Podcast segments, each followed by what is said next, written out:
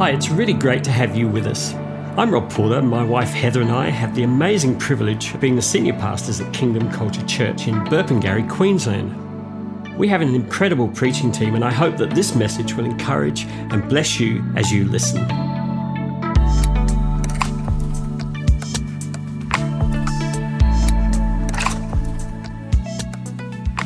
Help me welcome our panel tonight Pastor Fred, Pastor Rob, and Pastor Heather. Why don't we welcome our senior pastors back? Welcome home. Welcome home. So good. You can be seated. You can be seated. Praise the Lord. Oh, look at this. There's a surfboard here. That's good. Make sure you're um, sending some questions through on the Slido app. We've already got 10 or so, which is great.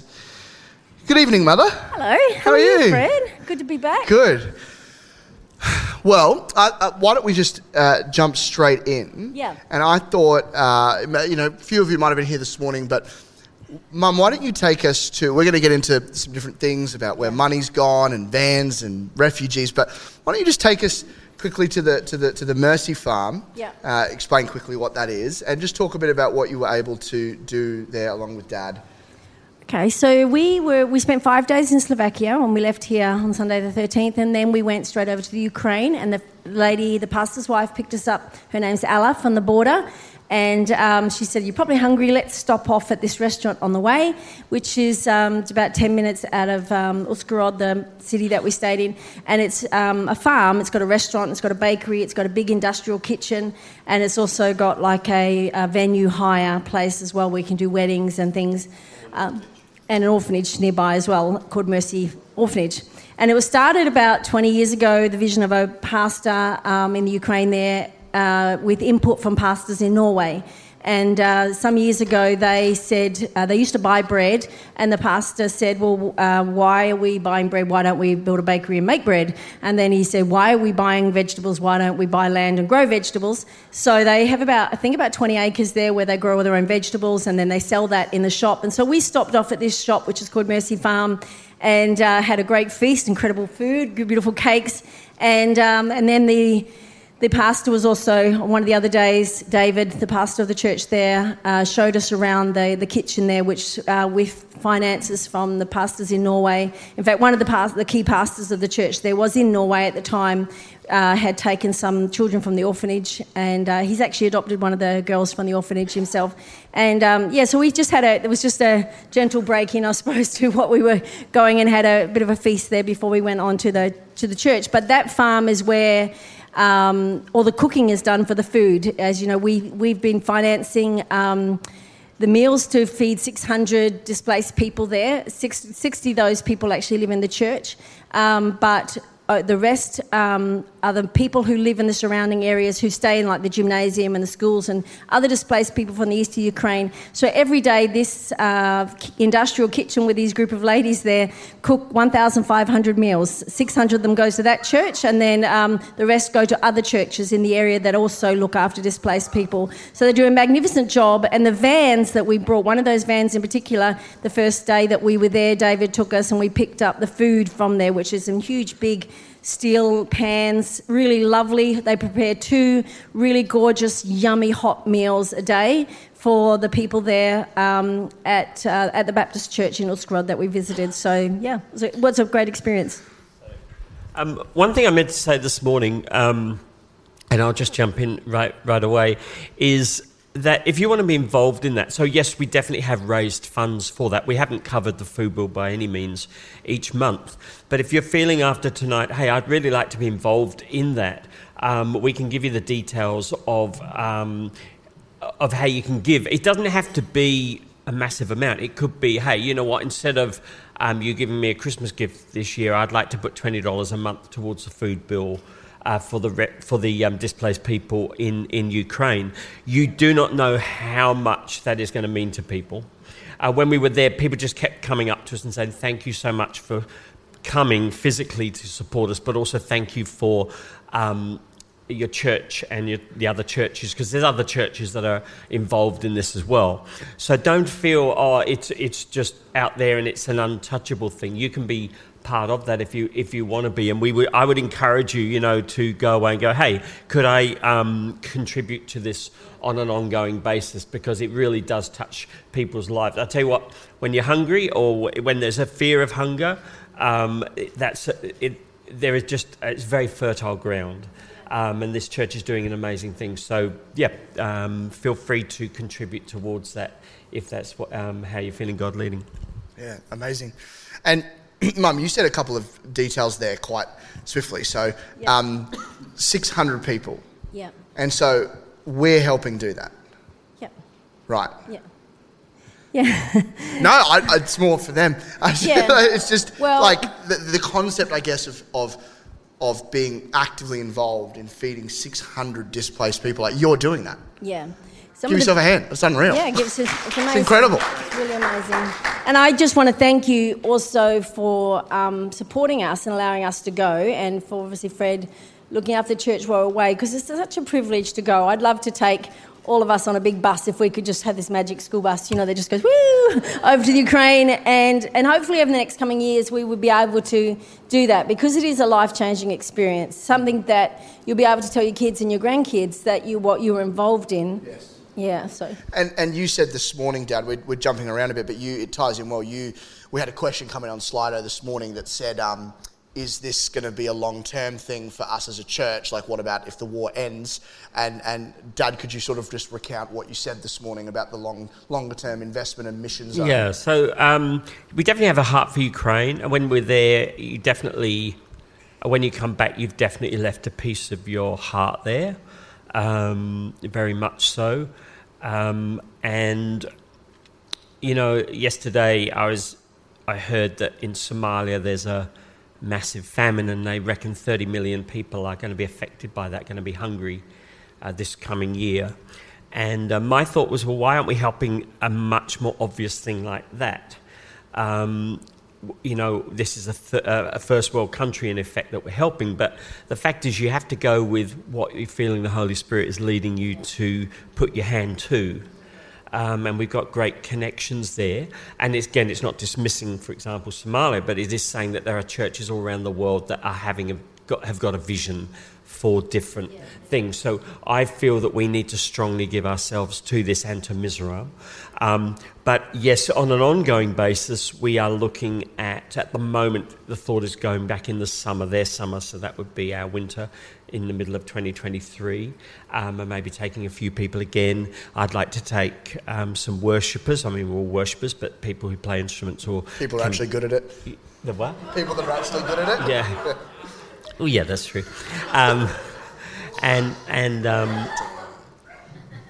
I don't think he was being sarcastic about Heather and I. We're amazing worshippers. No, um, but um, yeah, the, that- so that we can um, build with them and continue that relationship. And then there was some talk about when the war is over. Um, of us taking a team and then joining with them and going over to the east of Ukraine and helping to rebuild a something. Uh, it could be a church, could be a, a, a public space, or whatever. So there's plenty of opportunities in the future to actually put some feed on our prayers, Yeah. um, and to put some action into our gospel, um, and put something behind our money as well. And that's really exciting because obviously we've had the Mizoram Mission Zone for a long time, and we've have, had local uh, local projects and stuff as well. But really, we've got a new mission zone as a church, long term, Yeah. that came from a word that you got while working out at 11 p.m. at Planet Fitness in Morayfield. So that's awesome. Um, um, so. Uh, the um, you first went out, you went to Slovakia and you had a youth and young adults night there. Yeah. And you shared there. Um, you can expand on that, or I can move on to the to the to the prison. Um, just to give Yeah, it, it, it, it, um, it's always, um, you know, if, if, if Craig was here, he struggled a bit with the, the first night because, uh, it, and, and what you need to hear is the sort of um, what it's like to go and do missions because it's actually quite confronting to be interpreted. It's not an easy gig um, because you're, you're thinking like when you preach, but actually you have to think, get excited, stop let them do the thing get excited again and stop and and so on. And and you're in someone else's hands uh, so much and you're very much if you've got a good interpreter that that goes well. If you don't have a great interpreter or somebody that isn't as um, excited about what you're saying. So it can be quite um, confronting the, the thing is though that you have to go there with a I everything you do on especially i find going to ukraine everything you do is a, is a okay i'm just doing this in faith. I might not see the results of this because you're not preaching to the church you're preaching to unchurch and it's not even preaching it's actually connecting. And then afterwards they come up and have conversations with you and they will come up to you and they will go thank you so much for coming. And they've been touched. And so you're, you're, what you're doing is being part of what is being sown into Yes. people's lives that other people will water. I love what you, you, you guys said this morning. If you weren't here this morning, Mum and Dad were talking about when you're talking to people who have been businessmen Yeah. seven months ago, real estate agents with big profiles that have lost family, house, apartment, everything. You were saying that there's a potency to the gospel that's very amazing. All these unsaved people that are sort of listening, going, What's this about? Yeah. Could this be true? Yeah. And I think that's really cool. So I think Craig said that I'll share for him because he's with Sami tonight. Was that something that really touched him? Was when you, you let him share at the youth night. Was um, uh, he was saying politely that they're not very responsive like they are, like young people are here. But afterwards, he was like, "Well, I've got to do something." So he went and did some dancing backflips, jumped in a freezing bath just to entertain them, and then like a cold bath, and then he wrote all their names down and was like, "I want you guys to know." Talked to them in a group with the young guys and said, "I'm going to be praying for each one of you." And he just said that they were so touched Yeah. by that. And then why don't we move on? The next day, Yeah. you went to a converted prison. Yeah. Um, converted prison that it was a place. And why don't you speak a bit about that and what you're able to do and how confronting that was? Yeah, I think the as I said this morning, one of the things um, when you're away like that is you you are experiencing um, the Lord dealing with your heart, you know, more than anything else. One of the prophetic words that we got from pastors in Perth about our trip was it wasn't so much what we were going to be doing while we were over there, but what God was going to deposit in our hearts to take back here. And I really feel the weight of that even as I was walking around, you guys were worshipping tonight, and I look across the congregation and I just see um, the huge wealth of resource that God has in this church, um, whether you're old or young, but particularly, I guess, when I look at our young adults and our families, that I think. Um, you guys, the, the impact that you can have in the world is incredible, and the weight of responsibility that we have as pastors to train to make sure that we are imparting to you for the long haul. Um, so why I say that is so when we were we went and had dinner with the pastor's house, and um, then he said we're going to go to the prison now um, to visit these where these other people have been staying for nine months, and um, so we. I'm thinking we're going to get in the car and drive to this prison, and we don't know, like those sorts of things in conversation, you just don't pick up, obviously, and you don't necessarily ask. I don't know, are we going half an hour? Are we going an hour? But you realise that you just love control. You know, so you just want to know, are we going now? Like, how far are we going? When are we going to, we're going to get there? And so we're just walking and walking and walking outside the house, um, and I'm thinking, gee, this is awful how far away that they have to live from their house, you know, like, as in their car, because I'm waiting to get into the car. And we, then we, st- and they said, and this is the prison. So we walk for half an hour from their house and come across the prison. So the prison is half an hour from your house. Like, and I, and I, but so what was going on in my heart was like, God, it just shows me how much I love to know what the next step is, you know, the smallest things. Whereas these people have no control over their life. And here's me thinking a little bit irritated that I don't know whether I'm going to go in a car or walk. Um, but anyway, so we get there to the thing and we forgot to bring our passport. So there was like, you know, we didn't realise, of course, we've got to show our passports to the prison guard. But he was happy to see. I mean, Rob has his, I think, Craig, I think, had his driver's license or some ID, and I had my driver's license. So we were able to show them that. Um, and yeah, it's. Um, it's pretty hard to like it looks you could just be walking into a school. You're walking up a road into up to a big building lights are on people are in their pajamas walking down and putting their food in the microwave. That's just one microwave there on a platform um, on one of the stairs.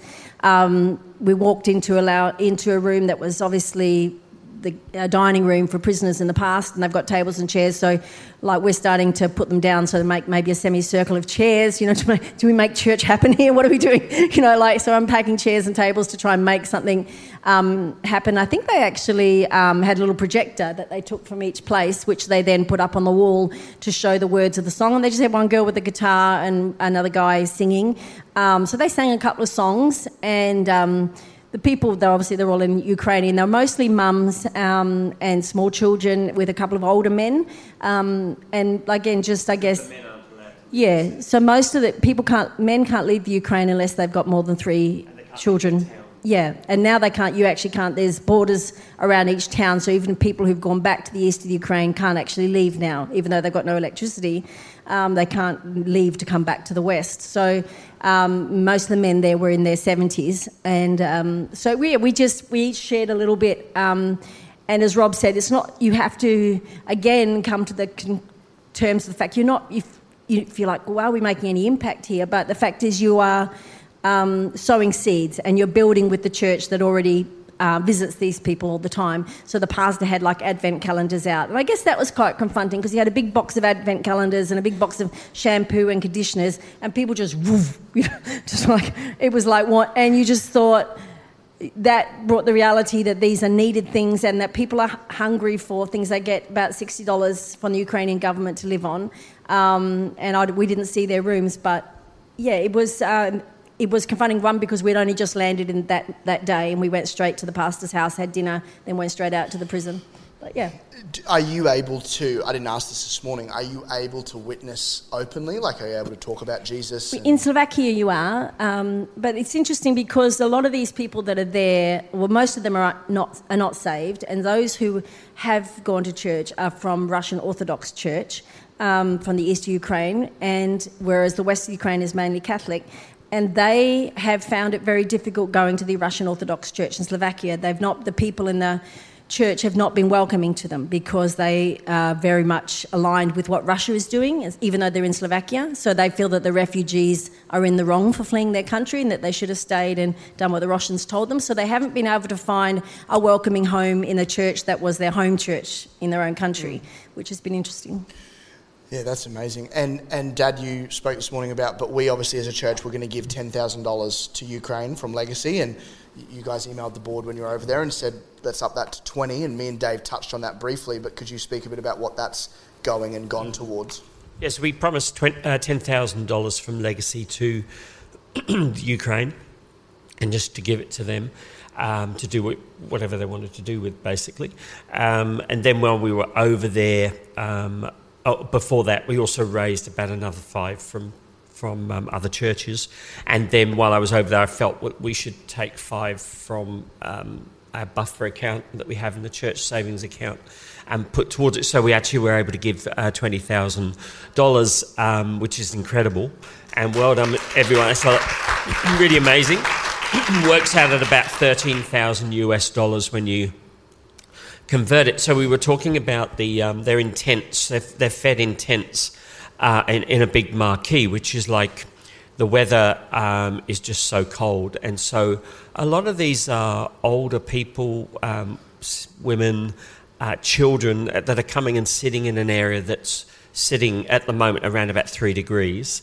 Um, and I mean, we get cold when it's about eight, you know what I mean? Eight, but they're having to. Queenslanders get cold when it's 20 it's, and windy. It's true. Um, but in a sense, they, they need to be fed, so they have to come somewhere to get food. Um, and the church is wanting it to be comfortable for them, so they're building in part of the church building and giving them an undercover and heated area.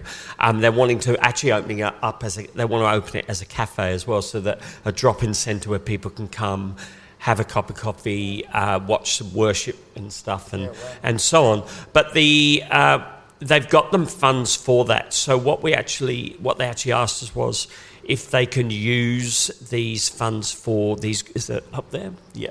Oh, yeah, that's the that's the marquee area, and then this area on the right of the screen is what they're building to house them.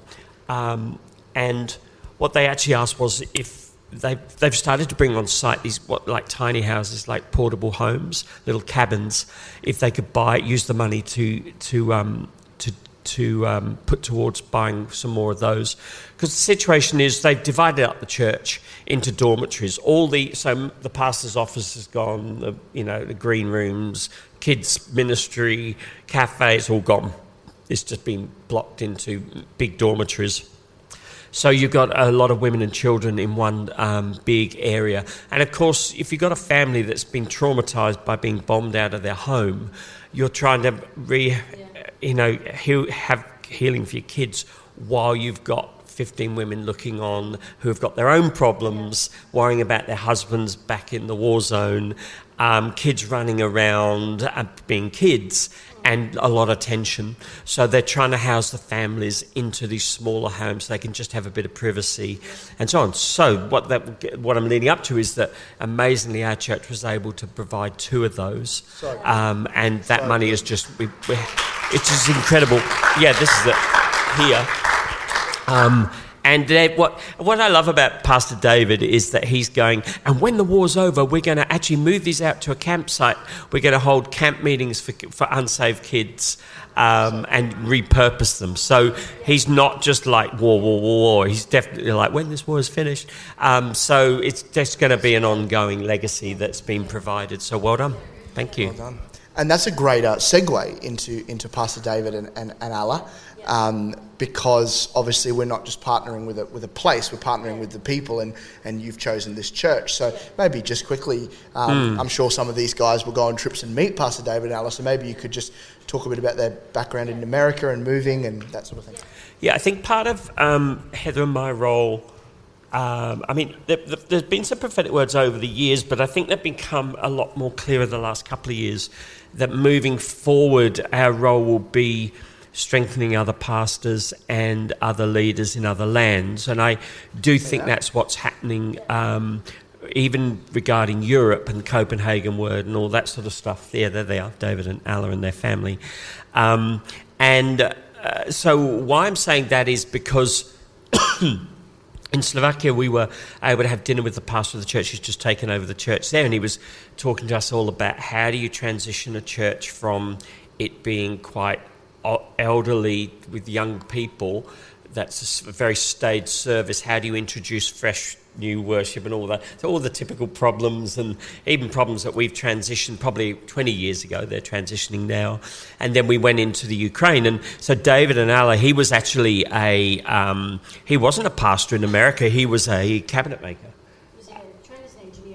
Yeah, and he was he had a very good lifestyle. He was living in Florida, had a, a speedboat, jet ski, a huge house, um, and God spoke to him and said, "You need to go back. Um, I want you to be pastor.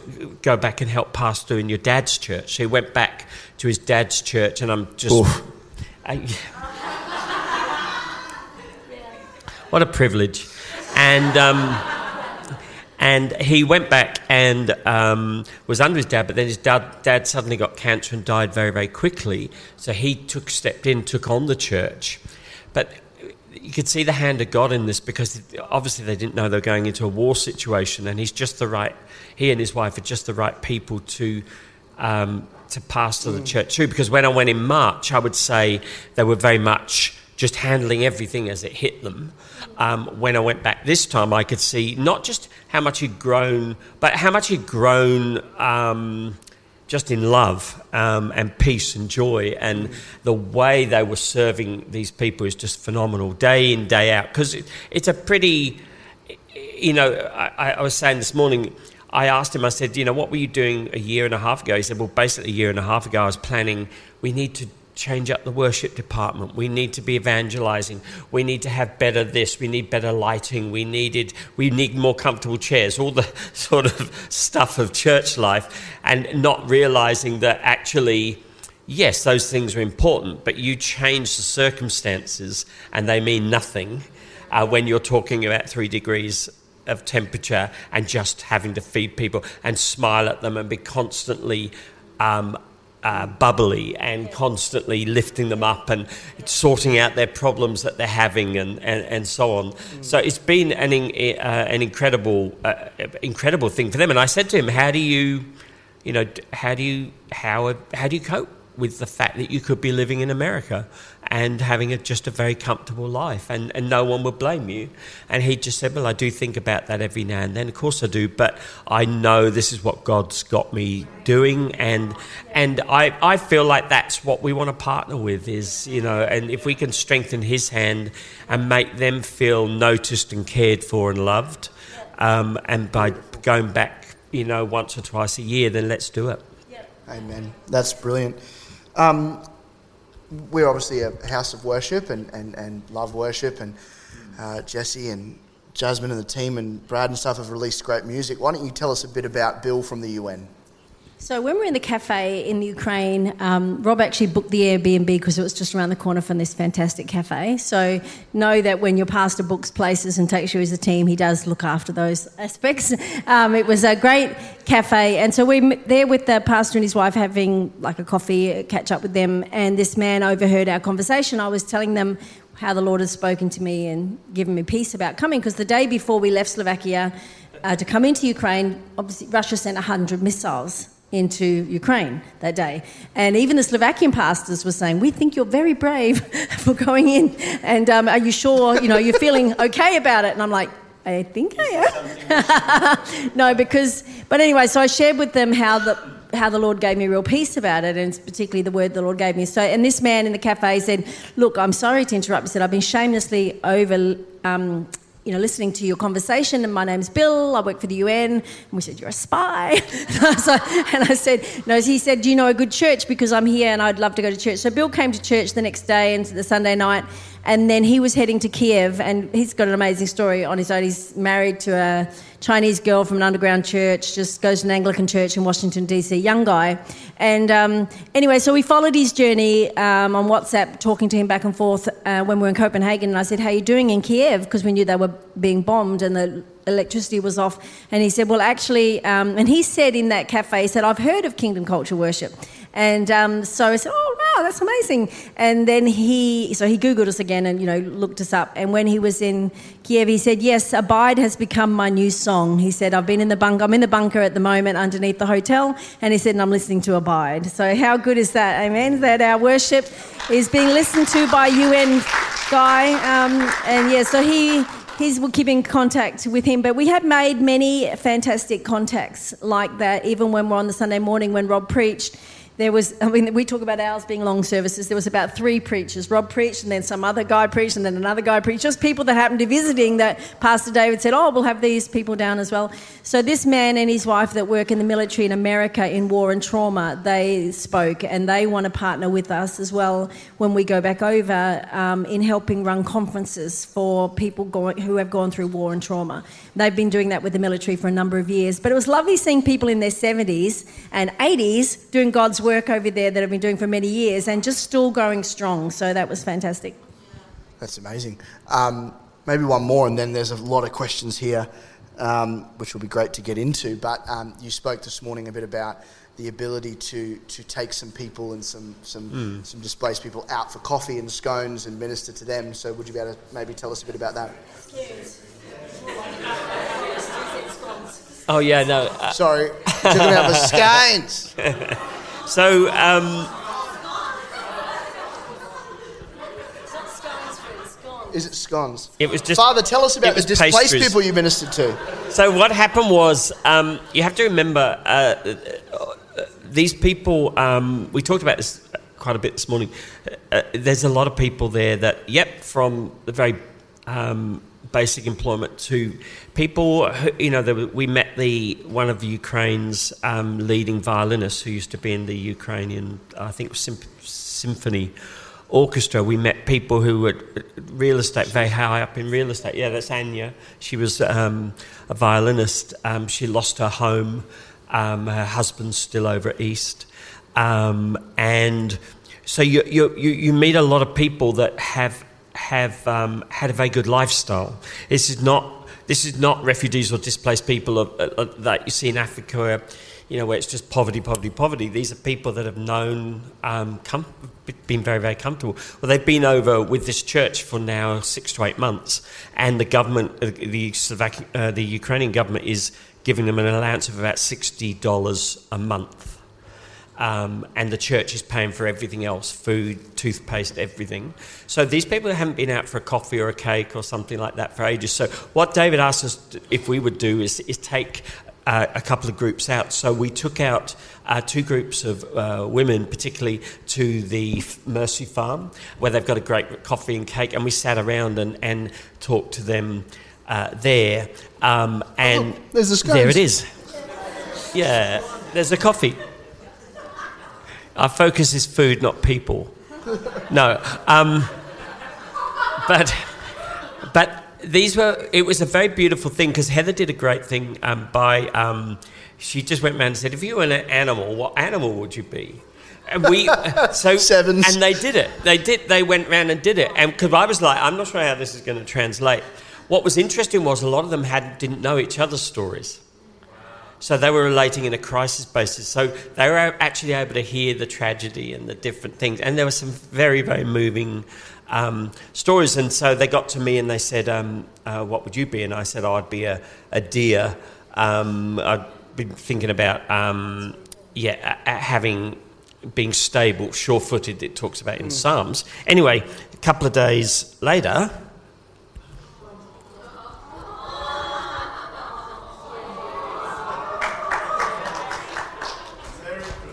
Merry Christmas. But um, a lady came up to me and said, Hey, I just um, wanted to give you this. She was just so excited to give it to me. She's Uh, actually in one of the videos you'll see when you come around and have coffee with us and see she's wearing this jumper in the video. Yeah. So she was so excited to give it to Rob. Yeah, she said you talked about being a deer. The other thing was um, this watch. Somebody gave me this um, beautiful watch, which is actually uh, what they call a skeleton watch, which you can see right through it and all the inner workings, and um, gave me a, a, a prophetic word about that um, uh, for one of the um, pastors there. It's Um, incredible. Yeah. yeah, which was just incredible. Um, They also sang happy birthday to Craig then too. they did, Yeah, it did. The other thing we did, and, it is, I, have to tell the story because it's such a waste otherwise. I'm hopefully it will go down well. But we ended up. Um, so Pastor David asked us if, we, if I would take Craig and I would take the guys out to a sauna. So what they have is they have the that's the Ukrainian men thing to do is that's how they bond. So you go to sauna. Fortunately, clothes were on. I was like, oh, you know, it's going to be um, wearing shorts. So we, we go to this sauna. What they have is a big building like this, divided into very uh, you rent an area for your party and you have chips and coke and blah blah. Go into the sauna, jump into freezing cold water and, and in and out and in and out. And I was like, forget it. I'm just going to sit in the heat and that's going to do me. anyway, the pastor's son um, said to Craig, he went, he's 15. He said, when your wife comes out, when, when you come out of the shower, I bet your wife goes, "Rawr." He said, because when my dad, who's the pastor of the church, comes out of the shower, she goes, yeah. so, anyway, we had a great bonding time. And, but on a, on a serious note, like, you can easily overlook that and go, oh, that's a trivial thing, but it meant so much to them because they have no money to go and do that. So it was, it was just an interesting thing that we were able to sit around and hear that, again, talk about their lives before, so that they're not defined by war. You know, that they're defined by who they are rather than their crisis situations. So. So good. That's brilliant, Mum. Why don't you move a bit closer to Dad? And we're going to do a we're going to do a speed round because the amount of questions is crazy. So, I mean, obviously, if you can't answer quickly, you can't. But we'll try and get through a few of them. So that'll be great. Um, number one, uh, what's hilarious is every single question is anonymous except ones from Marco and Andy and Scully. anyway, um, going to Copenhagen was part of a prophetic word from Pastor Corey. What did you sense when you were there? Well, we didn't actually have any lightning bolts from heaven. I kept saying, "What do you reckon, Rob?" I mean, I went. We went to the bridge, which um, Nyhavn, New Harbour, where there's this bridge that opens up, and um, we prayed there. And I said, you know, to the prophetic thing, Lord, we receive any word from you, and stood on the bridge. Um, I mean, it's a very beautiful city. It's a very secular city. I think, if, if anything, we felt quite sad when we were there because. Um, it's so wealthy um, and so beautiful, and people, it's just like yeah, I think it's one of the wealthiest cities in the world, and the, one of the wor- countries in the world which earns the most money. Uh, that they do pay fifty percent in tax, but you know, anyway. So we chatted to people on the street, basically coffee shops, and found out a bit more about the history of it. I tried to do my little um, investigation, you know, research, and we met pastors there, and that was really good. Uh, we managed to, um, through your connection, Fred, with Joe Bagnell, who used to play soccer with, which is amazing. He's married to a girl from. Um, Denmark, and so we were able to meet with them and have lunch together and pray for them. And they prayed for us and prophesied over us. The funniest thing was we sat in on their their staff meeting and they were studying enneagrams. so we said, "Oh, we're familiar with that." So Jesse Rose as yes, yeah, yeah. Um, but so that was good. But we we they prophesied over us, particularly two gave us words that. Um, the door will open when we don't push it, and that there will be great breakthrough on the other side of the thing. And one of the prophetic words we had in 2011 was that God would call us to the islands. And we always thought islands would be like Hawaii or I don't know. um, but actually, Copenhagen is islands. It's actually full of islands. Denmark is islands. You actually walk from one bridge to another onto another island. Um, so it's many little islands together. And so, and the pastor there said that many people have been coming to their church saying God's called them to Copenhagen. I think some of these things, we, when we have prophetic, I know these aren't quick answers, but we'll be quicker on the next 10. You're, Um, you're in charge. The, some of the things you have to realize about prophetic words yes, the prophetic word is important. Sometimes the importance is God opening up your heart to something new. And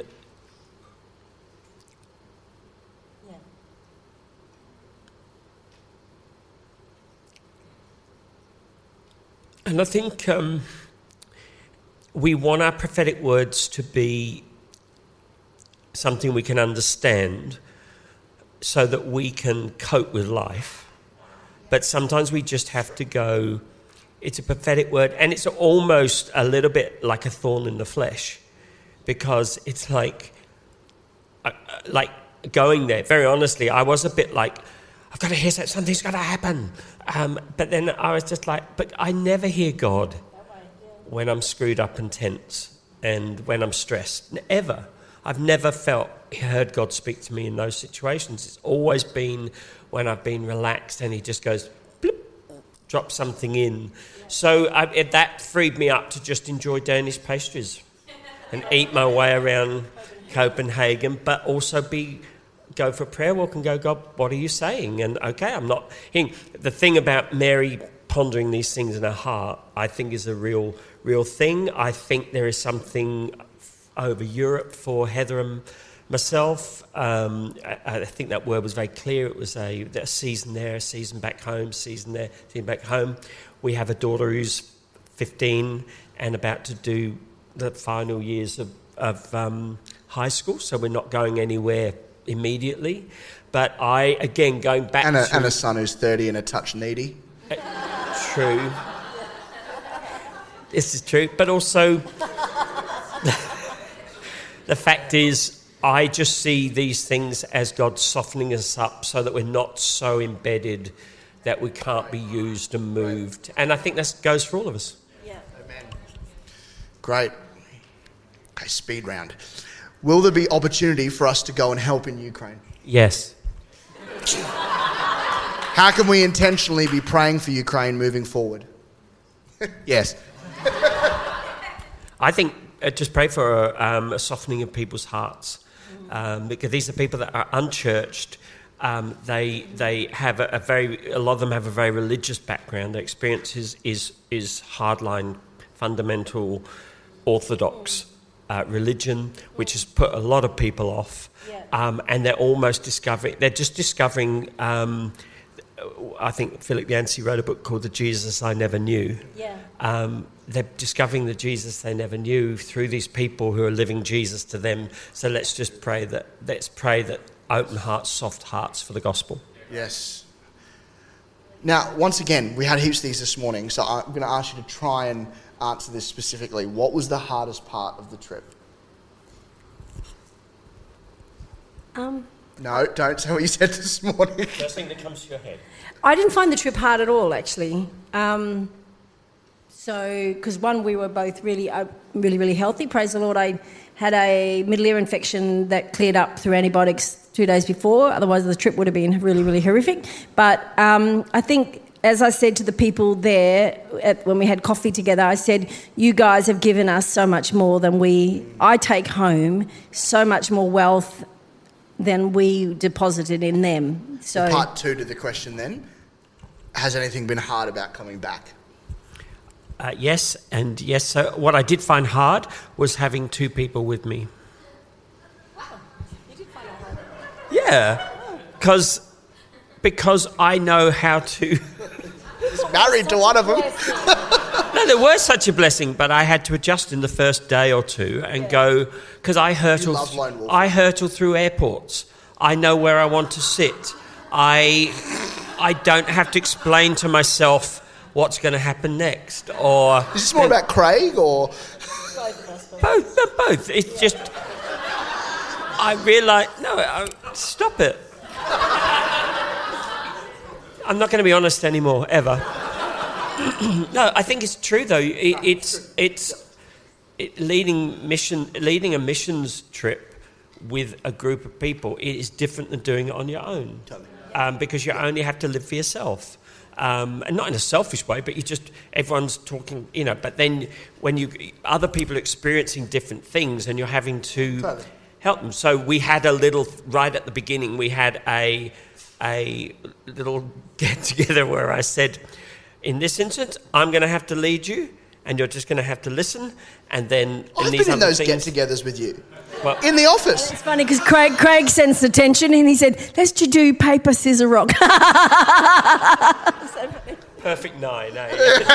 Let's all be friends. So good. All right, we'll keep moving. Uh, did you see anyone saved to Jesus? Um, I don't think actually we did lead anyone to the Lord. Um, prayed for a few people, which was lovely because they're not actually typically people that, you know, come for prayer. So, because they're very stoic people. So I actually thought I was being brave even the night that we went to the school in Slovakia that's been converted to dorms. And she said, if anyone wants prayer, and I think I gave some sort of words of knowledge. I had a word of knowledge about a button, funny enough. I saw a button in my when it went thing, and I thought, that's it, that's a word of knowledge that somebody maybe has lost a button.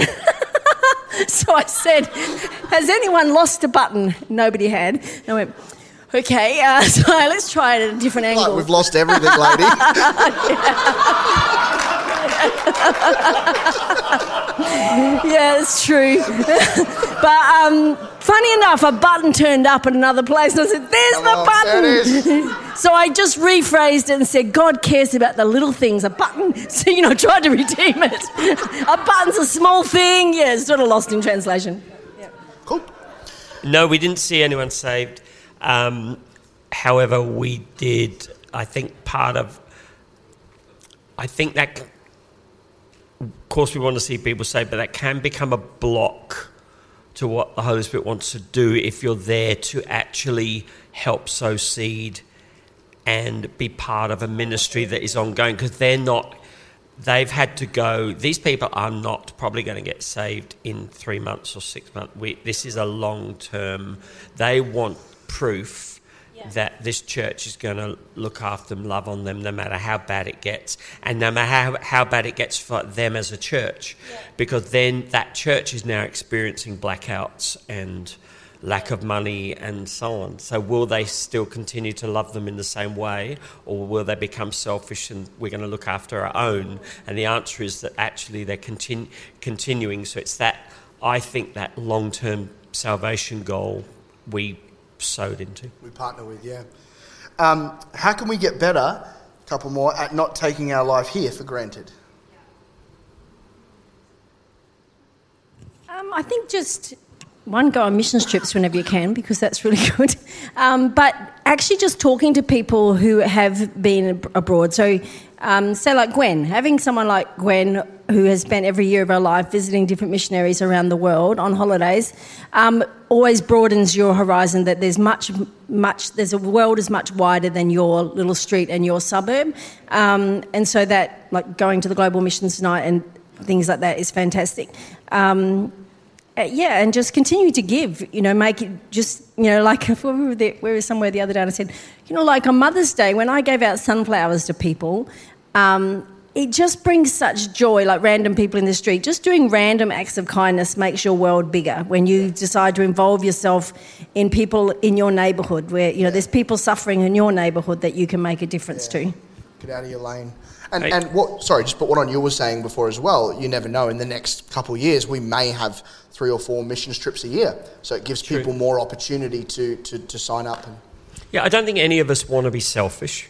I don't think anyone want to be shut into our own little world. It's a fact of life that our problems are our problems, and Jesus doesn't look down on us taking our issues seriously and feeling the weight of our everyday lives. So all, there's many people in here facing what feels like mountains, um, and that's it's Yeah. not it's not that is our reality. It's not unreal. Yeah. Um, how can we change it up a bit? I think I've had to change it up by praying into each day, praying for the Ukraine. I would say we as a church should be doing that in our not just praying for my major topic, um, which we get stuck on, which is very important, but also it, it's that having that I'm going to break out of this is all about me and my needs to I don't really know this Pastor David, but God, I'm just this morning bless Pastor David and Alla, give them strength, give them hope, give them joy, give them the finance, give them you know that sort of prayer, the declaratory prayer. The people of the Ukraine, the, the people that are there for them, Lord, speak to those kids that have been traumatized. You don't have to know their names, but that breaks us out of our little world. And if we can do that on a Right. daily basis, Yes. where we're just taking some time from what has become quite introspective to, I'm going to break out of that shell. I believe actually some of the answers to the prayers we need are not us chipping away at Yep. our stuff Yep. all the time. It's chipping away at other people's stuff. It allows God to get in and kind of frees us up from being so tight about it all. And He goes, hey, here's a word for you. Um, So good. So ministering like the Good Samaritan um, is, yeah, crossing the street yes. um, to to to take care of another man's business who's beaten up. Yeah.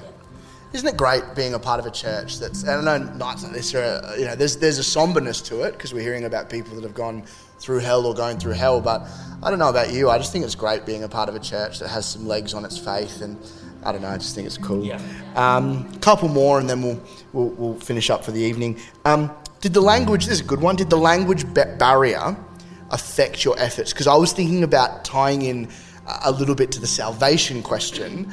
I know there's times where, where I've been bowled out in the marketplace, but if no one understood me, it, makes it. So, did you find that a bit? Like it was a bit tricky sometimes to get across what you wanted to? Yeah, I mean, definitely it was when you were like in Ukraine, when we're sitting with the people serving up food, and then you just sit with them, and, and I guess they just start telling you their story as though they expect that you understand what they're saying, and you're just like, yeah. Like listening and empathizing, and uh, but wishing that you know where's the translator? Who can I grab? Because I would love to know what this woman is saying to me. Um, and often when we, whenever we did, particularly like in the coffee shop there, I was like getting my phone straight away to record you know, every single story because you know, and obviously being a seven, I was like, these stories should be recorded. You know, this should be like in a book. You know, these people's stories. Um, but especially uh, in Slovakia. Um, the different pastors that we met there, their English was quite poor. So it is actually, as Craig had mentioned as well, it's quite tiring because it's like there's no flow to the conversation. It's very, very jilted. Whereas in Ukraine, because Alla, his wife, had lived in America and she even loved it, she said, I love that you get my jokes. She said, because he's, you know, spent a lot of time growing up in America, even though she's Ukrainian heritage, she said, My jokes just don't settle in Ukraine. Like, nobody gets my jokes. She said, To have someone laugh with me is just amazing. So um, that was lovely because her English and David's English is very, very good. So they are just. I can't say enough about them and how God has uh, set them up for the, mm. this time. I said he's like a Moses, really, or a Joseph that has gone that God has prepared for these for these people. Mm. Yeah. That's so good. Yeah, I think um, pre- just preaching in uh, what I was um, particularly touched by, I felt like the Holy Spirit saying, "Do you preach not when you preach there? You're not getting a lot of response, so they're not a, a very unresponsive church." Um, I'm just hesitating whether I should. So, but their their response is different to ours. So they are not hallelujah everything or yes go for it or whatever. But actually, their response to God touching their lives is they all turn up for church on time. Yeah. And I'm going to let that sit there. Yeah. But I really do mean that. And I know that can sound very heavy, but their response in reverence isn't hallelujah, amen, brother, preach the word. It's I'm going to turn up because God's turned up. I want to be here. I don't want to miss anything. What's going to happen here tonight? So they don't actually verbalize it, but it's the truth. The other thing was when I was preaching, I really felt like the Holy Spirit saying, This is, we talk about mixing the word with faith when we preach. There, you really have to because you're not getting the response that you think. So you're going, Well, I hope that landed well. And, and it challenged me on why I preach because you just have to go, yep, that is what this is about. Um, I'm just going to, I have to go for it and trust that that is going to land. And then you reap with the conversations that come up because they all a lot of people come up and shake your hand and say thank you so much basically thank you for noticing us thank you for caring enough to travel 31 and a half hours to come and sit in the church with us and just hear our stories so um, the language barrier is, is a definite thing but when you have women going up to your wife and just just hugging her because they've just so much enjoyed us serving food with them um, and so on. There's really the, the language barrier starts to break down. So good, and and we honour you guys. You know, there's there's everyone's got different graces. You know, and and you know whether it's whether it's Pastor Kimmy chatting with people for hours on end, or whether it's Jessie when she gets up here and heaven comes, or, or all the different giftings. But but you guys have a, have an amazing ability to sit with humans and listen, and to sit with humans and, and be very normal. And and I think it's I don't think it's just you're good people. I think it's something that's on your life, and I think it's really cool. But to be led by people that are good with humans, and um, um, that's really, really cool. Um, well, what we're going to do now, church, is, is we're going to, in a sec, hop off the stage and just show you a video of, I believe, some of the ref, uh, displaced some- people getting getting some food. But just wanted to say quickly, uh, if you're a gentleman in the house, we would, uh, me and Dad and Pastor Caleb and the team, would love to see you Saturday morning at 8 a.m. Um, breakfast is covered, brekkie burritos, coffee's on as well. Everything's free. Bring a mate. We'd Yeah, love bring to some bring some friends. It's going to Yeah. be very, very relaxed. Brekkie out there. Brave. We've already got 60 odd men signed up, so please don't miss it. We only do a couple a year. Please come and we're going to be sharing a bit about the heart for next year for the men. And uh, Christmas story starts next week. Uh, in the morning, we're seeing the perspective of, of Mary having an angel rock up and saying, You're going to have a kid, but you're not going to be with anyone. And then at night, Dad's going to be sharing about what was Joseph meant to do with that. Uh, so it's going to be a great start to the Christmas Yeah. season. We love you. Why don't you turn your eyes to the screen and then Dad's going to come and pray for us. Yeah, wonderful. Let's stand together.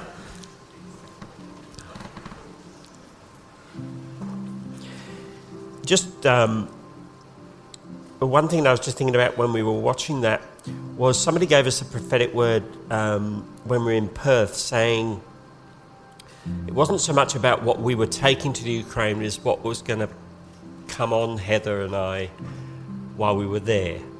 Um, and I think that's a very important thing because, again, that softening up and opening up of the heart. It's actually is about Heather and myself, obviously, but it's also about the softening and opening up of the heart of the church um, and realizing that uh, God is moving in new and special ways. Um, yes, let's just lift our hands across pla- this place.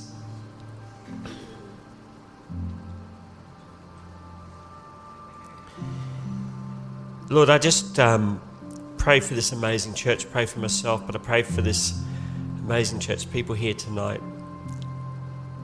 That you would make us willing.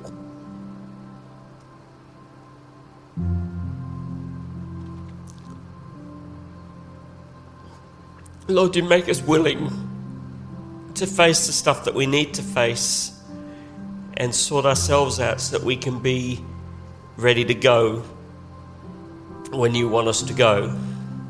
Lord, that you would continue to soften our hearts, you continue to speak to us, that we wouldn't be frightened. Lord, we wouldn't go, that's someone else's job. Lord, we, we would not be so introspective that we wouldn't say, hey, prepare me, God. Prepare my heart for much larger things. Lord, all of us, Lord, I, we just know there's no guilt and there's no shame and there's no heaviness about it, but Lord, all of us get so caught up in our things.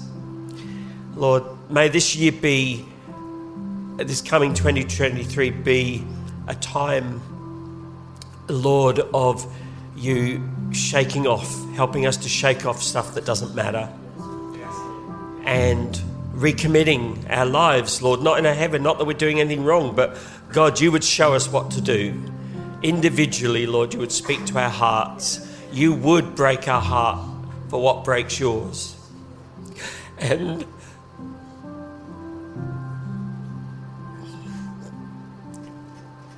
Lord, we pray for this church. Lord, We pray for David and Ella. Lord, they're not crying, they're not weeping, they're not sad for themselves. But Lord, there is something beautiful about seeing the gospel in action, Lord, in a very real way. And we pray for their peace, we pray for their safety, we pray for their vision, we pray for their heart, Lord, that they would continue to reach out and touch as people. It's such a beautiful thing that you're doing. We pray for salvations. Lord, wonderful salvations across that whole group of people that are meeting every day and breaking bread together and eating food together. Lord, that your gospel will be powerful, Lord, to save. Our involvement, Lord, teach us, help us to know what to do, Lord, so that we will be, be a blessing and not a burden to them. Lord, pray for finance. I pray for finance to come in, Lord, from all around Australia, Lord, that you continue to add to so that we can be a blessing. And Father, we just pray for one another today. We thank you for this amazing church. Lord, we don't take it for granted, and we don't take for granted what we have here. Uh, make us extremely thankful and grateful. And we're thankful for you tonight. We just pray for each one that everybody here tonight, Lord, have an amazing week, Lord, of encounter and of blessing. In Jesus' mighty name. Amen. Amen. Amen. Bless you. Have a great week, and we'll see you next Sunday. Okay, bless you. Bye. Thanks so much for taking the time to listen to today's message. Our hope is that you have a personal relationship with Jesus Christ. If not, we'd like to invite you to begin your journey with Him today. When we read Scripture, we see that sin separates us from God, but that our relationship with God is restored by salvation through Jesus Christ. This happens because God gave Jesus His Son to die in our place to deal with the sin problem, and he rose again so that we can have eternal life with him. If we believe in our hearts and confess with our mouths that Jesus is Lord, we can know salvation today. If you're ready to do that and turn from a life of sin, then pray this prayer with me. Dear Lord Jesus, I know that I am a sinner and I ask for your forgiveness. I believe you died for my sins and rose from the dead. I turn from my sins and invite you to come into my heart and life. I want to trust and follow you as my Lord and Saviour. Amen. If you've prayed this prayer for the first time today, we would love to know and reach out to you and support you. So please contact us at hello at kingdomculturechurch.com.au.